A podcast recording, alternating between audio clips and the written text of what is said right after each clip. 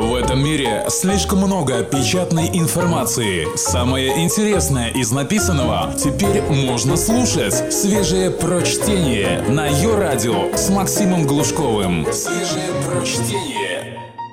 Приятного всем снежного времени суток. Сейчас вы услышите, пожалуй, самую же недельную из моих рубрик.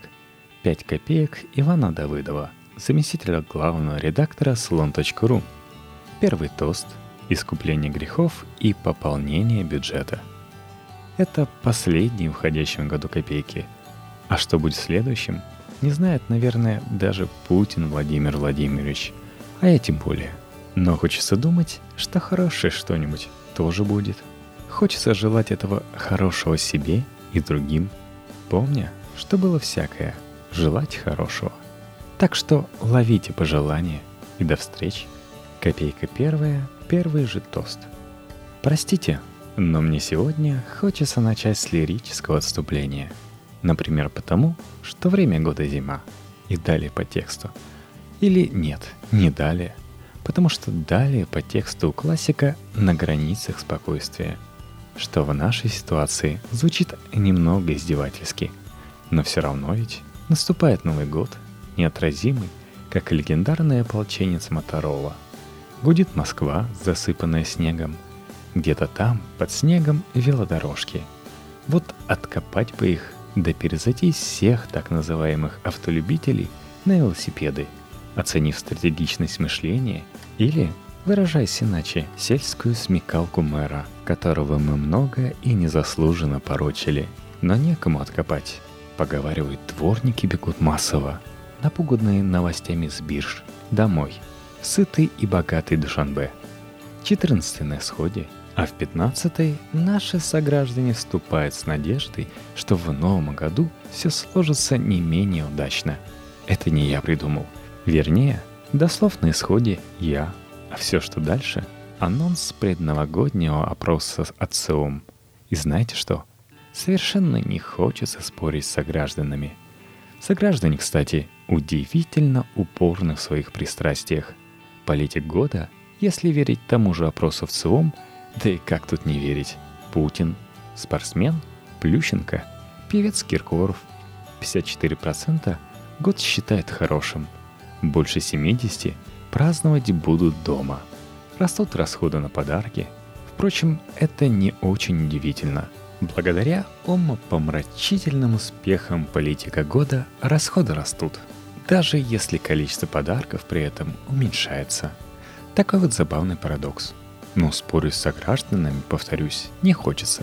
Быть оптимистом совсем как-то теперь непросто. Но давайте хотя бы будем реалистами. Не станем требовать невозможного. Пусть действительно в новом году все сложится не менее удачно.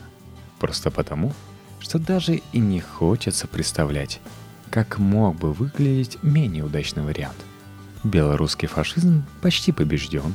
За пакет гречки можно купить квартиру в Москве. Но кому она нужна? Это промерзшая пещера. На Красной площади жгут очередного национал-предателя, посмешивал усомниться в том, что плоская земля стоит на трех шейгу. И нет вообще никакой Америки. Не со зла, впрочем, жгут, а чтобы погреться.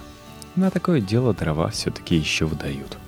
А когда включают электричество – в ожившем телевизоре появляется Сергей Собянин, чтобы сообщить, что пробки, образовавшиеся в столице в конце прошлого, 2014 года, вот-вот рассосутся. Нет, давайте 15 все-таки будет не менее удачным.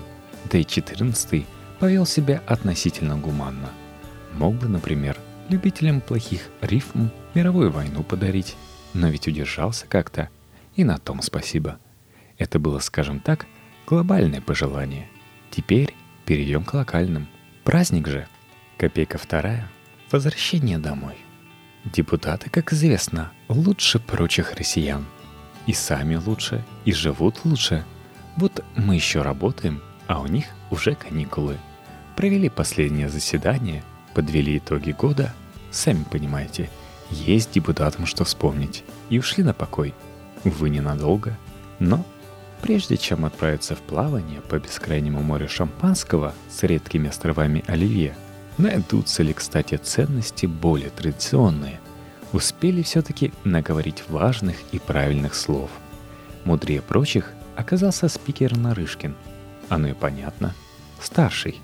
Пока менее дальновидные его коллеги обсуждали, не отменит ли им постановление 25-летней давности, осуждающее войну в Афганистане, принципиальный Нарышкин потребовал дать юридическую оценку бомбардировкам Хиросимы и Нагасаки, осудить эти явные преступления против человечества. Приходилось не раз уже писать, что выращенный телевизором путинский человек современной России живет в удивительном мире безвремени, где одинаково актуальны все вообще исторические события, где разные эпохи существуют не последовательно, а параллельно, где война с Гитлером до сих пор не окончена. Собственно говоря, постоянная озабоченность истории дает парадоксальный эффект. Истории не остается вообще – одна только безграничная современность. С учетом этого, предложение спикера Госдумы представляется мне невероятно позитивным. Во-первых, я, получается, был прав, а это приятно. Во-вторых, Гитлер, кажется, наконец побежден, и на арену призывается американская военщина. Тут, конечно, главное не останавливаться. История наша богата кровавыми событиями, мировая история тем более – вот, допустим, французы нам не дают Мистрали. А кто Москву сжег? Москву кто сжег, спрашивают. Кто в Бобруйск ездил? За Нейл? Извините, занесло.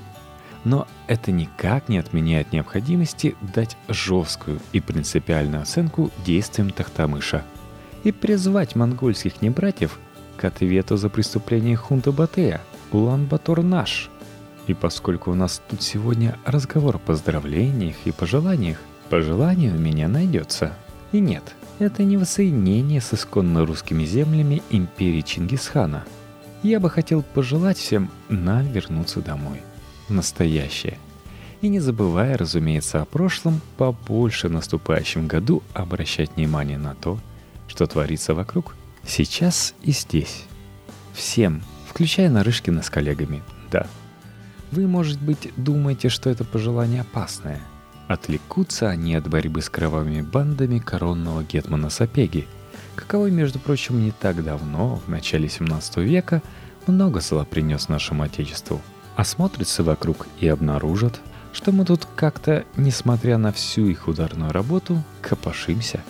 Безнаказанно дышим, самовольно ходим и вызывающе чихаем. Обнаружат и запретят. Да, Риск, разумеется, есть. Но я почему-то верю в людей. Вдруг, напротив, оглядевшись, сообразят они, что натворили. Сольются розовой краской стыда и тихонечко уйду с охотного куда-нибудь в снежную тьму. Риск есть, но чего бы и не рискнуть, когда время располагает к неумеренному потреблению шампанского. Кстати, выступая в Думе с итоговой речью, Спикер парламента Сергей Нарышкин, кроме прочего, сказал, «По характеру принятых законов 2014 год стал уникальным. И себе я, пожалуй, пожелаю научиться шутить как спикер». Только свежее прочтение на Йо-Радио. Копейка третья. Искупление грехов. Это, думаю, многим знакомо. Догоняет под занавес года странный порыв. Исправить ошибки – Хотя бы главное, чтобы в Новый год продвигаться уже без ненужного груза. Меня, по крайней мере, догоняет. Но я человек безвольный. Оглянусь, вздохну тяжело. Ладно, после, чего ж теперь? И на диван. Но не такова, как выяснилось, и Рада Зейналова, ведущая программу «Воскресное время» на Первом канале. Она вдруг вспомнила про мальчика, распятого в славянске карателями – и решила, если уж не извиниться, то хоть объясниться за случай так называемого вранья. Это ведь именно Первый канал воскресил в свое время распятого и рассказал миллионам россиян о его трагической гибели. Способ извиниться, выбранный Ирадой Зиналовой, хорошо известен поклонникам Сергея Довлатова. «Извините, но вы говно». Кажется, так это формулировалось у писателя. Телеведущая – выражается менее лаконично, хотя общий смысл конструкции сохраняет. У журналистов Не было и нет доказательств этой трагедии. Но это реальный рассказ реально существующей женщины, бежавшей из ада в Славянске. То, о чем она говорила, стало в один ряд, звено в уже бесконечной цепочке свидетельств.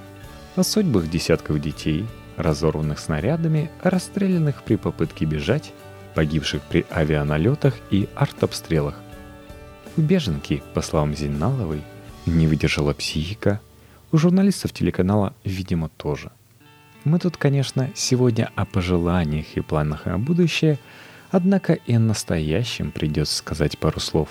Не знаю, как вы, а я, например, уверен, что Зиналова, Киселев, Соловьев и Сом демонов поменьше – устроивших в российском телевизоре горячий филиал настоящего ада, прекрасно понимают, что делают. Понимают цену каждому своему слову. Понимают, что за их нагромождением лжи — кровь. Настоящая, человеческая кровь. Тех, кто поверил им и поехал убивать и умирать Донбасс. У горячих адептов секты свидетелей второго пришествия Гиркина есть такой модный тезис — те, кто не поддерживает непризнанные республики, оправдывает убийство детей в Донецке и Луганске. Утверждает, что детей можно убивать, но и дальше уже вой. Палачи, где-то убийцы, каратели. Не знаю, с кем ведется этот спор. Не знаю, кто там убийство детей оправдывает. Но знаю, что по московским редакциям бродит человечек, которого принято в определенных кругах называть национальным героем – гордо рассказывает, что это он начал украинскую войну, прибыв в тот самый Славянск. Он или не он? Надеюсь, нам все-таки не историки, а прокуроры однажды расскажут. Но отлично понимаю, что без мудрых геополитических решений российского руководства, без сопровождавшей их и сопровождающей информационной истерики, без добровольцев, поверивших телевизору, не было бы там войны – Убийство детей – вещь чудовищная, и я, честно говоря, не понимаю, как украинцы будут разбираться с происшедшим у них и между ними, когда все кончится. Куда денут привыкших к нацистской риторике героев блогов, куда спрячут ненависть, которые давно перестали стесняться. Но это их беда и их проблема. Это их, а есть наша. Действие нашего государства – вот коренная причина войны и всех смертей – которые превратились в настоящую, главную валюту конфликта и для российских диванных вояк, и для боевиков из Новороссии.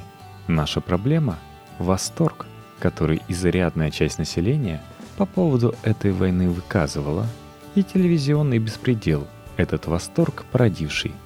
И люди, беспредел организовавшие, они тоже наша проблема. И вот я желаю всем нам – Всем, включая Зиналову, Киселева, Соловьева и прочих, чтобы этот беспредел в наступающем году закончился. А они, ну хотя бы по методу Зейналовой, извинились. Методички приходили каждый день, денег обещали горы. Все это стало в один ряд. Психика не выдержала. Да вот хоть так, я ведь призывал уже выше быть реалистами. Свежие прочтение. Максим Глушков. Ее радио. Копейка четвертая. Пополнение бюджета. Вы, наверное, помните, некоторое время назад знаменитый депутат Милонов с соратниками и при поддержке ОМОНа взял штурмом модный петербургский гей-клуб. Тут, конечно, за человека можно только порадоваться. Озабоченность его данной тематикой общеизвестна, но вот и прикоснулся к мечте. Но, к несчастью, на пути депутата оказалась студентка Елена Плащевская. Депутат, переживавший, видимо, что-то вроде приступа мистического восторга, еще бы, геи же вокруг, геи, те самые, о которых он столько говорил и грезил, вырвал у Плащевской телефон и растоптал. Плащевская написала на депутата заявление в полицию, обвинив в порче имущества. Заявление не осталось без результата – Студентку без всяких на то причин отчислили из вуза. А вот коллеги Милонова по городской думе, пока их горячий собрат совершал свои сомнительные подвиги, выступили с предложением ввести особый налог для владельцев домашних животных. Тысячу рублей за каждого зверя, обитающего в городской квартире. Или сто при условии, что зверь кастрированный. У меня же при последовательном чтении всех этих невских новостей родилось предложение встречное. Нет, тут случай посерьезнее, чем с Нарышкиным. Милонов, разумеется, никуда не уйдет. Даже если встретит, наконец, мужчину своей мечты. Все равно не уйдет. Но ведь можно обложить петербургский парламент налогом на содержание Милонова. Пусть платят по такси. Ими же и предложенный. Деньги небольшие, конечно, но ведь кризис – Каждая копейка на счету. К тому же, они сами описали прекрасный способ уменьшения положенного платежа в 10 раз. Знают, что делать, чтобы сэкономить. За такое я бы даже выпил. Копейка пятая в поисках гармонии. Еще декабрь не кончился, а все уже спорят, что там в январе. Будет ли в январе 15 число? Или после 14 сразу наступит 16 И на что наступит 16 и кому – или нет? Не все. Знаменитый некогда яблочник Мельников не спорит, но изрекает прекрасное. Вы, возможно, знаете, в Вологодской области отменяют электрички. Вообще все. Из-за долгов региона перед РЖД. Навальный об этом написал, назвав не без иронии происходящее геноцидом русского народа. А Мельников обрушил на Навального всю мощь демократического своего гнева. Простите – я буду обильно цитировать, просто потому что давно не читал ничего смешнее. Отдельная прелесть, конечно, в том, что Мельников вообще не шутит. Сами подумайте, где яблоко и где шутки. В Вологодской области отменяют электрички. Казалось бы, вопрос чисто экономический и политический, имеющий отношение к региональному и федеральному бюджету, налоговой системе, дотациям – устройству российской власти и тому подобного. И обсуждать его разумно в таком ключе. Но националист, крымнашист, участник крымских маршей, а Навальный и этот вопрос заворачивает в коричневую тряпку русской весны. Оказывается, отмена электричек – это геноцид русских. И дальше совсем прекрасное. Главный отечественный национальный лидер ВВ Путин, начав войну против Украины – разом стал главным националистом страны. Отсек скальпелем крымнашизма гнойный русский националистический аппендикс и швырнул эту мерзость в Украину. Националистическую позицию ВВ Путин загнал в тылы русского мира, в вологодские дебри и заставил ее шакалить вдоль стынущих рельс, сбирая там коричневую морожку. Это очень, конечно, смешно, но еще и печально. Ведь все, лексика, полнейшее отсутствие здравого смысла, даже объект атаки идеально подходит для публикации текста в бывшей газете «Известия». Есть такая специальная площадка, где определенного рода социальные мыслители, обмазавшись дерьмом, пляшут голыми. Интересное, между прочим, зрелище. Я иногда захожу понаблюдать. И вот текст Мельникова, повторюсь, он идеален для известий, но в известиях появиться не может – нет в мире гармонии. А хочется, чтобы была. Берегите себя, празднуйте весело. Не забывайте о печальном. Надеюсь, увидимся. Не только 15 января.